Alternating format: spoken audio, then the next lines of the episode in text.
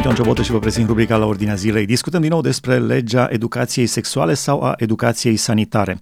În luna aprilie, Parlamentul a aprobat o lege și care a fost promulgată, de fapt, de președinte în luna aprilie, o lege a educației sexuale, în care se prevedea educație sexuală pentru copii, cel puțin o dată pe semestru și nu se specifica nimic despre acordul părinților. Lucrul acesta a fost schimbat tot de Parlament în luna iunie, la începutul acestei luni, iar schimbarea prevede că educația se va numi educație sanitară, nu se va mai numi educație sexuală și va avea loc uh, doar cu acordul părinților. Președintele României, domnul Claus Iohannis, a trimis legea la Curtea Constituțională, specificând că legea nu definește noțiunea de educație sanitară, pe de o parte, și apoi uh, a fost eliminată prevederea cel puțin o dată pe semestru. Deci uh, lucrurile sunt într-un fel acum uh, așa la mijlocul terenului. Nu știm exact uh, ce finalitate va avea această lege, dacă va pica de tot sau dacă va fi până la urmă promulgată de președinte, dar nu discutăm amănuntele și chichițele acestea în această emisiune, ci de ce este importantă educația sexuală, sanitară, de ce este nevoie de acordul părinților, uh, care sunt tendințele care vin de la organizațiile internaționale, cum este Organizația uh, Națiunilor Unite și Organizația Mondială a Sănătății. Vorbim toate acestea împreună cu pastorul și psihologul Paul Negruț despre legea educației sexuale, sanitare, acum la, aflată la Curtea Constituțională. Deci, de ce este importantă educația în acest domeniu pentru copii? Este important să stabilim că vorbim despre legea pentru protecția copilului. La această lege pentru protecția copilului, Parlamentul, la inițiativa unor parlamentari USR, a introdus un amendament imediat după declanșarea pandemiei și suspendarea activității directe a Parlamentului, au introdus un amendament la această lege în care au introdus educația sexuală în școli, cel puțin o dată pe semestru și fără acordul părinților. Acest amendament a trecut repede într-o stare de confuzie aproape generalizată în toate instituțiile publice și private din țară și de peste hotare și interesant este că președintele a promulgat acest amendament, legea cu acest amendament și nu a avut obiecții nici de constituționalitate sau de uh, altă natură. Sau de virgule în lege. Sau de virgule. După ce uh, s-au mai așezat lucrurile și Parlamentul și-a reînceput activitatea și au descoperit descoperit ce s-a votat folosind expresia aceea de acum uh, clasică, noaptea ca hoții, sau în totală necunoștință de cauză, parlamentarii au revenit asupra acelei legi pentru protecția copilului cu următorul amendament. În loc de educație sexuală să fie educație sanitară și cu acordul scris al părinților. De ce uh, cred că legiuitorul a introdus această schimbare? Sintagma educație sexuală a fost înlocuită cu educația sanitară. Cel puțin două motive. Criza pandemică a demonstrat cât este de importantă educația sanitară, de a cunoaște pericolele de îmbolnăvire, modalitatea de uh, transmitere a bolilor, precum și măsurile de uh, protecție, de igienă, măsurile sanitare generale de care un copil are nevoie încă din uh, primele uh, faze ale activității școlare. În al doilea rând, educația sexuală face parte dintr-o ideologie, nu dintr-o disciplină academică sau o disciplină școlară. Avem de-a face cu o ideologie care își propune să sexualizeze copiii de la vârste foarte fragede, adică să îi focalizeze asupra organelor genitale și asupra mijloacelor și metodelor de autostimulare în prima fază, adică de masturbație și apoi de uh, începerea activității sexuale de la vârste foarte fragede. Pentru ascultători este un manual elaborat de Organizația Mondială a Sănătății, Departamentul Europa, care este public pe internet și care chiar așa spune cum afirmați noastră, între vârsta de 0 și 4 ani. 0 și 4 ani nu greșesc, dragi ascultători. 0-4 ani copiii să fie învățați să-și mânghie propriul corp pentru masturbare și apoi să se dezbrace unii în fața altora la grădiniță ca să se cunoască. Nu vă vine să credeți. Chiar așa se propune. Scuze că v-am da. întrebat, am vrut să precizez pentru cei care nu știu, lucrurile sunt publice. Da, este, este importantă precizarea și uh, e bine ca toți ascultătorii să știe acest lucru. Acum vorbesc în calitate de psiholog. În dezvoltarea copiilor sunt anumite stadii de dezvoltare psihoemoțională, psihocognitivă, psihosocială. Sunt școli de, de psihologie a dezvoltării copilului acreditate, recunoscute în toată lumea.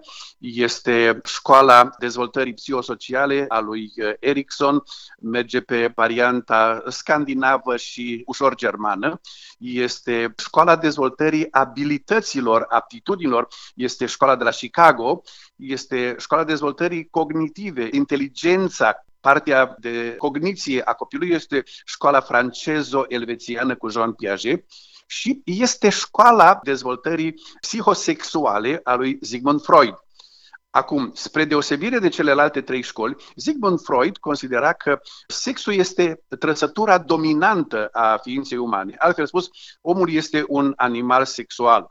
Și în aceste stadii de dezvoltare a sexualității copilului, dezvoltarea psihosexuală, cum o denumește el, sunt stadii de la vârsta de 0 ani. Este interesant însă că Inclusiv Freud, tătucul acestor noi specialiști din vremea noastră, preocupați obsesiv și obsedant de educație sexuală, Freud explică pericolul fixației copilului pe stadiul falic a organelor genitale și a preocupărilor sexuale. Freud spune, această fixație pe, pe un asemenea stadiu are efecte dezastroase asupra dezvoltării copilului în stadiile următoare.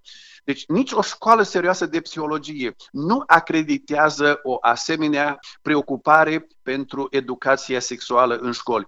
Al doilea lucru care se întâmplă, odată fixați pe organele genitale și pe activitatea sexuală, copiii devin obsedați sau prinși, devin captivi unor practici sexuale extrem de dăunătoare, de la autoerotismul uh, primar sau uh, masturbația, la curiozități sexuale de tip voyeurist, exhibiționist și apoi la activități sexuale sau începerea vieții sexuale la vârste foarte timpurii, cu toate riscurile psihoemoționale, traumele, complexele, falimentele, rușinea, pericole de boli cu transmitere sexuală, sarcini nedorite, și așa mai departe. Și nu puțin sunt tinerii care au început viața sexuală haotică, irresponsabilă, la îndemnurile acestor așa zis specialiști, care au terminat cu mari tulburări psihoemoționale, cu uh, probleme serioase de depresie, de adaptare socială, de performanță intelectuală, iar unii dintre ei au ajuns uh, să alunece în uh, consumul de substanțe toxice,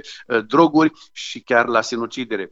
Deci când vorbim vorbim despre educația sexuală, nu vorbim despre dezvoltarea armonioasă a copilului în contextul responsabilității uh, emoționale, responsabilității sociale, responsabilității morale, ci vorbim despre o sexualizare sau despre o, o procedură de obsedare a copilului, de transformare a lui într-un mutant sexual. Ori dar, acest lucru este extrem de periculos pentru dezvoltarea copiilor. Dar argumentul celor care susțin, uh, în special îi menționați pe cei de la USR, ei au propus în martie legea promulgată în aprilie, uh, este că România stă foarte rău la capitolul uh, graviditate la minore. Graviditate la, la tinerele sub 18 ani, chiar sub 14 ani. Deci ar fi de ajutor o educație sexuală să nu mai uh, aibă aceste relații în afara căsătoriei care se soldează și cu graviditate? Este un argument fals folosit de uh, suporterii uh, acestei ideologii a educației sexuale care merge mână în mână cu ideologia de gen. Este un argument fals din următoarele motive. Este cunoscut faptul că în România avem uh, comunități etnice uh, care încurajează căsătoria de la vârste foarte tinere.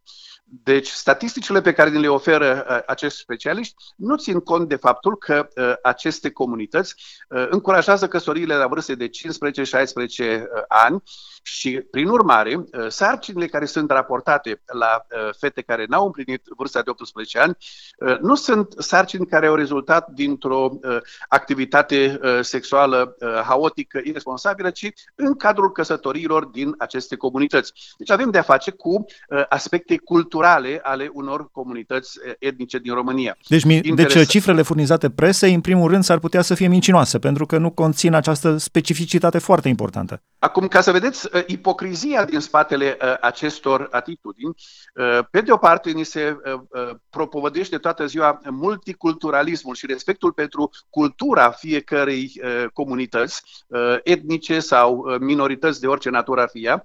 Pe de altă parte, când este vorba de respectul cultural pentru această comunitate, dintr-o dată este, uh, luat un, uh, este luat o cifră statistică și aruncată într-o uh, altă construcție ca să ne demonstreze demonstreze cât de mare e numărul fetelor care rămân gravide uh, la vârste tinere.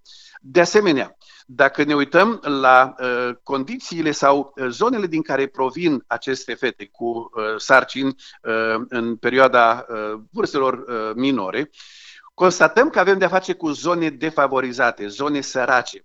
Copiii aceștia nu merg la școală. Abandonul școlar a fost uh, cauzat de sărăcia în care sunt aceste uh, familii, uh, aceste zone. N-au cu ce merge la școală, nu au haine, nu au rechizitele necesare. Dar uh, Deci oricum n-ar participa sunt... la ore de educație sexuală la școală.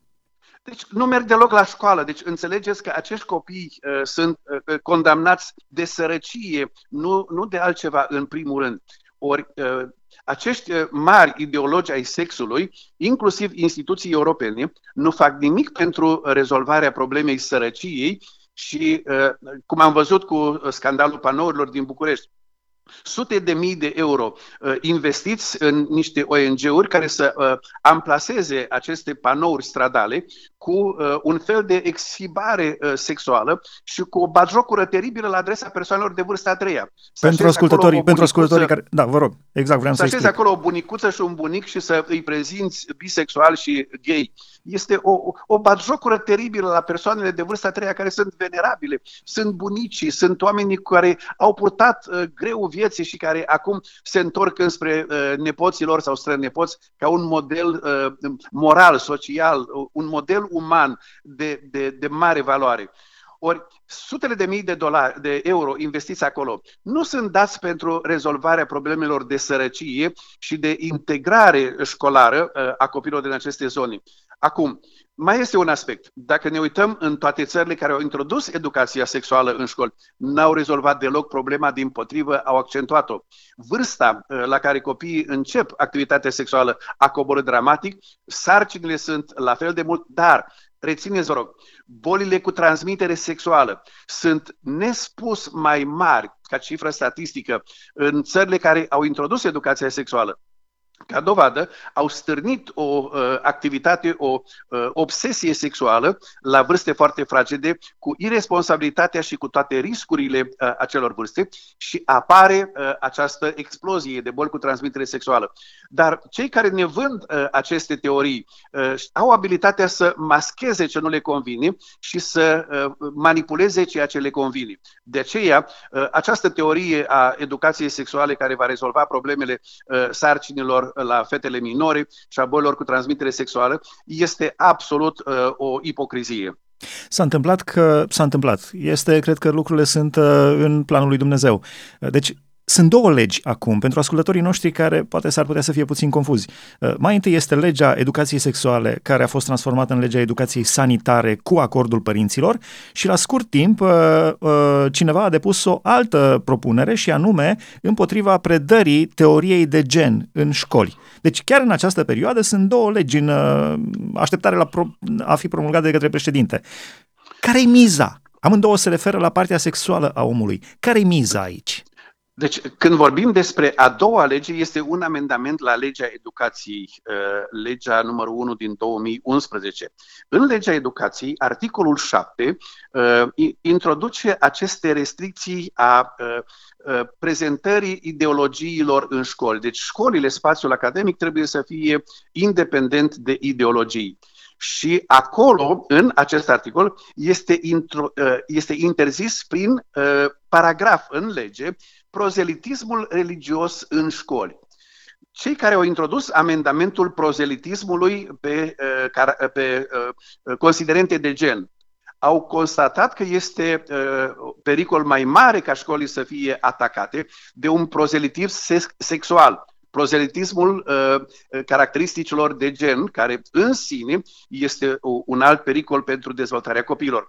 Și atunci, în virtutea faptului că există o interdicție pentru prozelitismul religios, au introdus și prozelitismul pe considerente de gen ca să protejeze școala de acest asalt al uh, neomarxiștilor sau, uh, așa cum mai sunt denumiți, sexomarxiștii, să protejeze școlile copiii de așa ceva.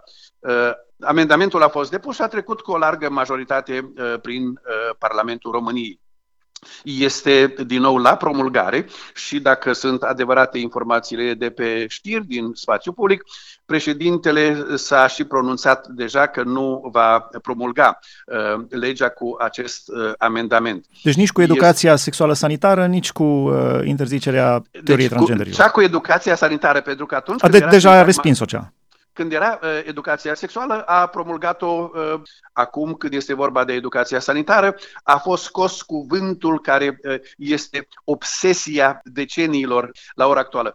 Toată lumea aceasta este obsedată sexual. Drepturile sexuale, libertățile sexuale, discriminarea sexuală, educația sexuală, libertatea uh, și mai știu eu de ce. Este o adevărată obsesie sexuală de parcă omenirea a ajuns un, un fel de bordel universal și nu mai avem altceva decât uh, toată ziua să ne preocupăm de sex și de diversele aberații sexuale. Spunea C.S. Lewis, dacă aterizezi pe o planetă străină și intri acolo într-o locație și vezi locuitorii acelei planete planete, toți în jurul unei mese pe care e un platou acoperit și de desubt o gâscă friptă. Și în penumbră, în lumini, în muzică, tot se învârt în jurul gâștei fripte. Zici, ăștia au o problemă cu mâncarea, nu?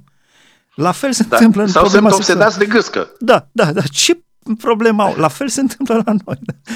Dar este o, o agendă ideologică largă, este uh, în toată, în toată uh, zona țărilor dezvoltate uh, a apărut această mișcare a neomarxismului. Este, este o ideologie care se îndreaptă în, în, împotriva a tot ceea ce este credință în Dumnezeu și demnitatea omului ca și purtător de imago Dei.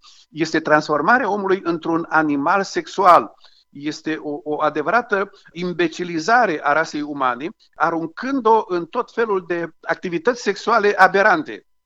Ori, din acest punct de vedere, uh, este important să înțeleagă ascultătorii noștri că e datoria fiecărui părinte să își protejeze copilul și să îl crească uh, conform propriilor convingeri. Este uh, drept constituțional, este drept legal, este drept consfințit în uh, declarațiile universale ale drepturilor uh, omului. Deci nu, nu vorbim de, de ceva de evo mediu, cum ne acuză neomarxiștii, ci vorbim despre ceva care este caracteristic vremii noastre, a secolului 20 și secolului 21.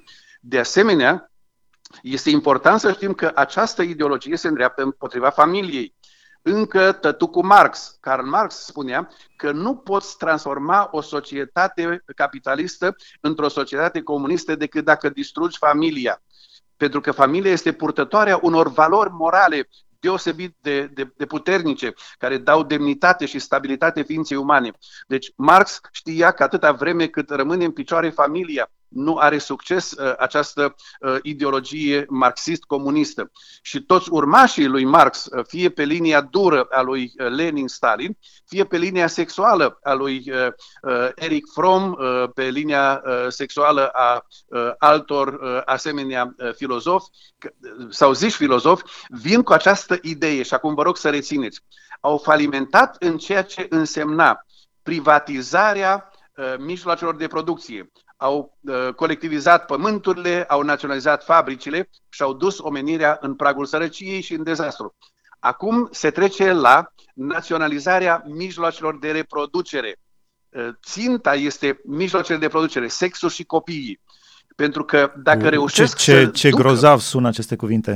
Deci avem de-a face cu o ideologie în care falimentul la mijloacele de, reproduce, de, de producție Uh, pământuri și fabrici, îi împinge acum spre uh, viața sexuală, viața intimă, vor să o scoată din mediul privat a familiei, relația dintre soț și soție și să fie un fel de colectivizare a uh, sexualității și o naționalizare a copiilor. Deci rețineți agenda nemărturisită public, dar uh, mărturisită uh, în, în cercurile lor și apar în scrisuri în acest sens, este colectivizarea vieții sexuale Adică viața sexuală nu mai este un bun intim a familiei, ci devine un bun colectiv. Este uh, aruncată în uh, spațiu comunitar iar copiii nu mai sunt ai familiei, ci sunt naționalizați. Dacă vă aduceți aminte, în strategia uh, de educație parentală era acolo o expresie de privatizarea familiei. Adică cine a citit și nu știe despre ce e vorba, nu știa că e vorba de faptul de a scoate familia din sfera proprietății private și de a o naționaliza. Familia și uh, interesează nu bătrânii care sunt uh, lăsați cu pensii de mizerie și sunt lăsați să moară fără uh, medicamente, dar sunt bani cu nemiluita pentru sexualizarea copiilor. De aceea este important ca ascultătorii noștri să înțeleagă că este vorba de o confruntare a, a credințelor, a ideologiilor, a direcțiilor în care se îndreaptă viața copiilor noștri și a copiilor copiilor noștri. Spre finalul interviului nostru, câteva minute mai avem, uh, aș vrea să, le, să precizez pentru ascultători, în mișcarea transgender, lege care acum este la promulgare la președinte, dar așa cum uh, ați auzit, Președintele nu cred că se arată foarte încântat să promulge interzicerea acestei idei. Cuvintele de bază în această mișcare transgender sunt a mutila, a tăia, a transforma o persoană normală într-una cu handicap pentru toată viața, a le mutila. Deci e complice ce vorbim, dar chiar acum legea, legea e pe rol la președintele României. Nu sunt lucruri de peste 100 de ani de acum înainte.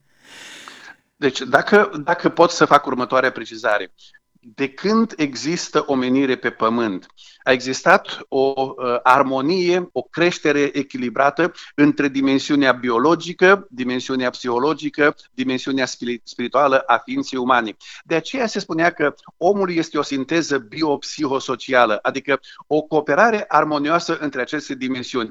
La naștere sau la zămislire, la concepție, fiecare ființă umană are o identitate uh, sexuală. Este fie cu XX, fie cu XY.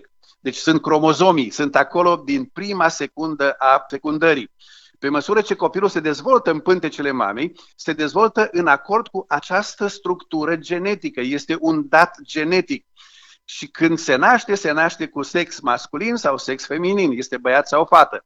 De aceea, părinții, înainte de, de vremea imagisticii uh, acestor uh, tehnici exploratorii intrauterine, întrebau la naștere și ce are? Și spuneau băiat sau fată dacă s-a născut un băiat, era crescut, educat în spiritul acestui datum genetic, biologic, lăsat de Dumnezeu, crescut ca băiat și se dezvoltă în bărbat cu toată identitatea și responsabilitatea.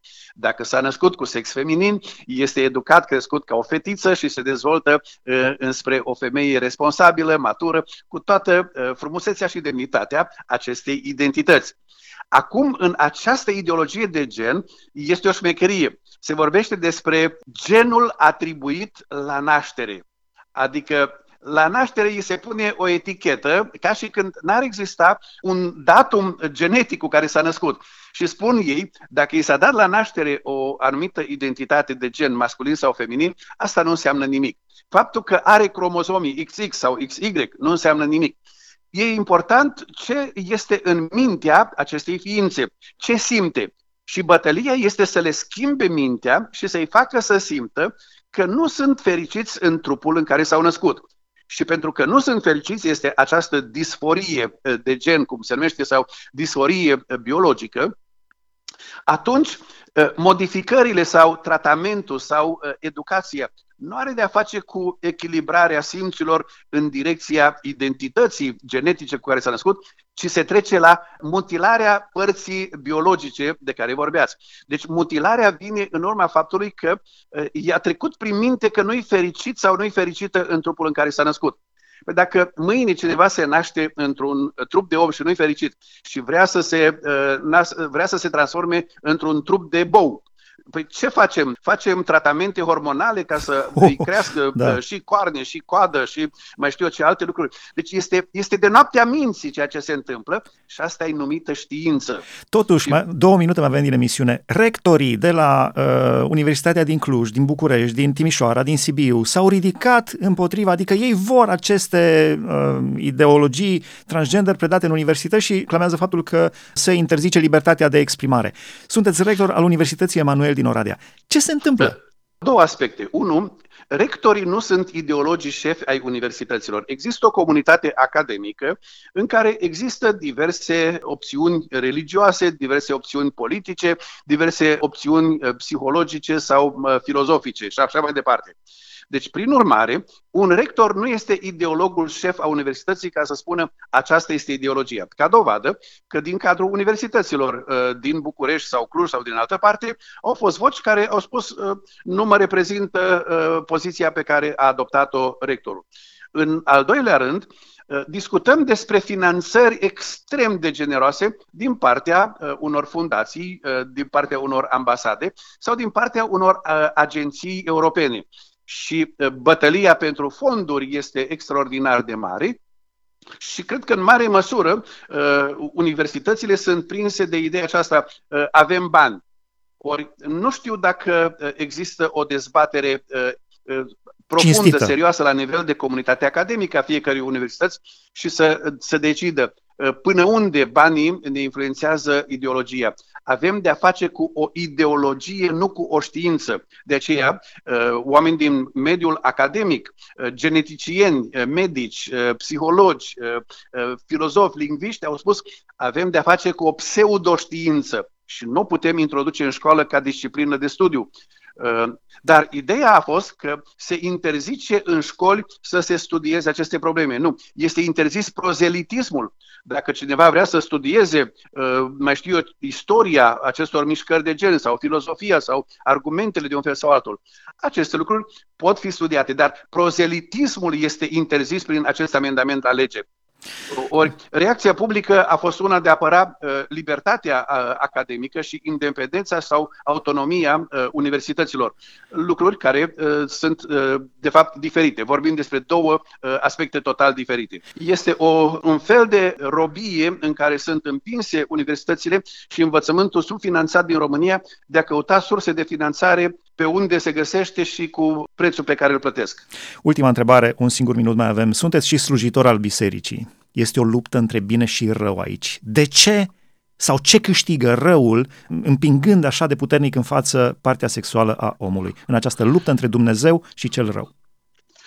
Deci, uh, dacă luăm Sfânta Scriptură, uh, Solomon spune nu este nimic nou sub soare și cartea Geneza și Isaia și Ezechiel și Apocalipsa și scrierile apostolice și Evangheliile ne spun că de la căderea lui Lucifer există această confruntare în univers între ceea ce înseamnă sfințenia, autoritatea, dragostea, bunătatea uh, lui Dumnezeu și planul lui Dumnezeu cu rasa umană și ceea ce înseamnă înșelătoria cosmică uh, a, a diavolului, uh, acelui care duce popoarele în rătăcire vorbim despre această confruntare la nivel spiritual. Iar când vorbim la ceea ce se întâmplă la nivelul istoriei, Psalmul 2, sub inspirația Duhului Sfânt al lui Dumnezeu, David scria așa. Împărații pământului se răscoală și domnitorii se sfătuiesc împreună împotriva Domnului și împotriva unsului său, zicând să le rupem legăturile și să scăpăm de lanțurile lor.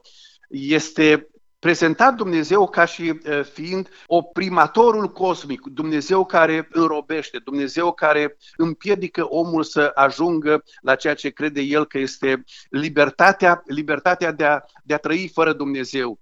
Și este această conspirație sau această conjurație la nivelul global, mondial, de a se răzvrăti împotriva planului lui Dumnezeu. Ori dacă ne uităm în cosmos ce s-a întâmplat cu Lucifer, dacă ne uităm în istorie ce se întâmplă cu popoarele care s-au îndepărtat de Dumnezeu, este limpede că atunci când oamenii întorc spatele lui Dumnezeu, se duc înspre întuneric moral, spiritual și în cele din urmă un întuneric social și moral teribil. Mulțumim frumos, dragi ascultători, am vorbit despre legea educației uh, sexuale sanitare care a fost uh, refuzată la promulgare de președintele Iohannis, a fost trimisă la Curtea Constituțională, dar vă spuneam tot în această perioadă, mai există un alt amendament la o altă lege uh, în ceea ce privește interzicerea prozelitismului pe bază de gen în școli și universități. Am vorbit despre aceste două lucruri, rugați-vă pentru președintele Claus Iohannis, Dumnezeu să-i dea înțelepciune dumnezeiască, înțelepciune care vine de sus, de la Dumnezeu, indiferent de telefoanele de la alți, alte uh, persoane de pe această planetă, Dumnezeu să-l ajute să facă ceea ce așteaptă Dumnezeu de la el pentru poporul român. Aici se încheie rubrica la Ordinea Zilei, o puteți urmări și pe podcast, dacă da stați pe internet, la Ordinea Zilei podcast. A fost împreună cu noi prin telefon domnul pastor, psiholog Paul Negruț, rectorul Universității Emanuel din Oradea. Sunt Ioan Ciobotă, Dumnezeu să vă binecuvânteze.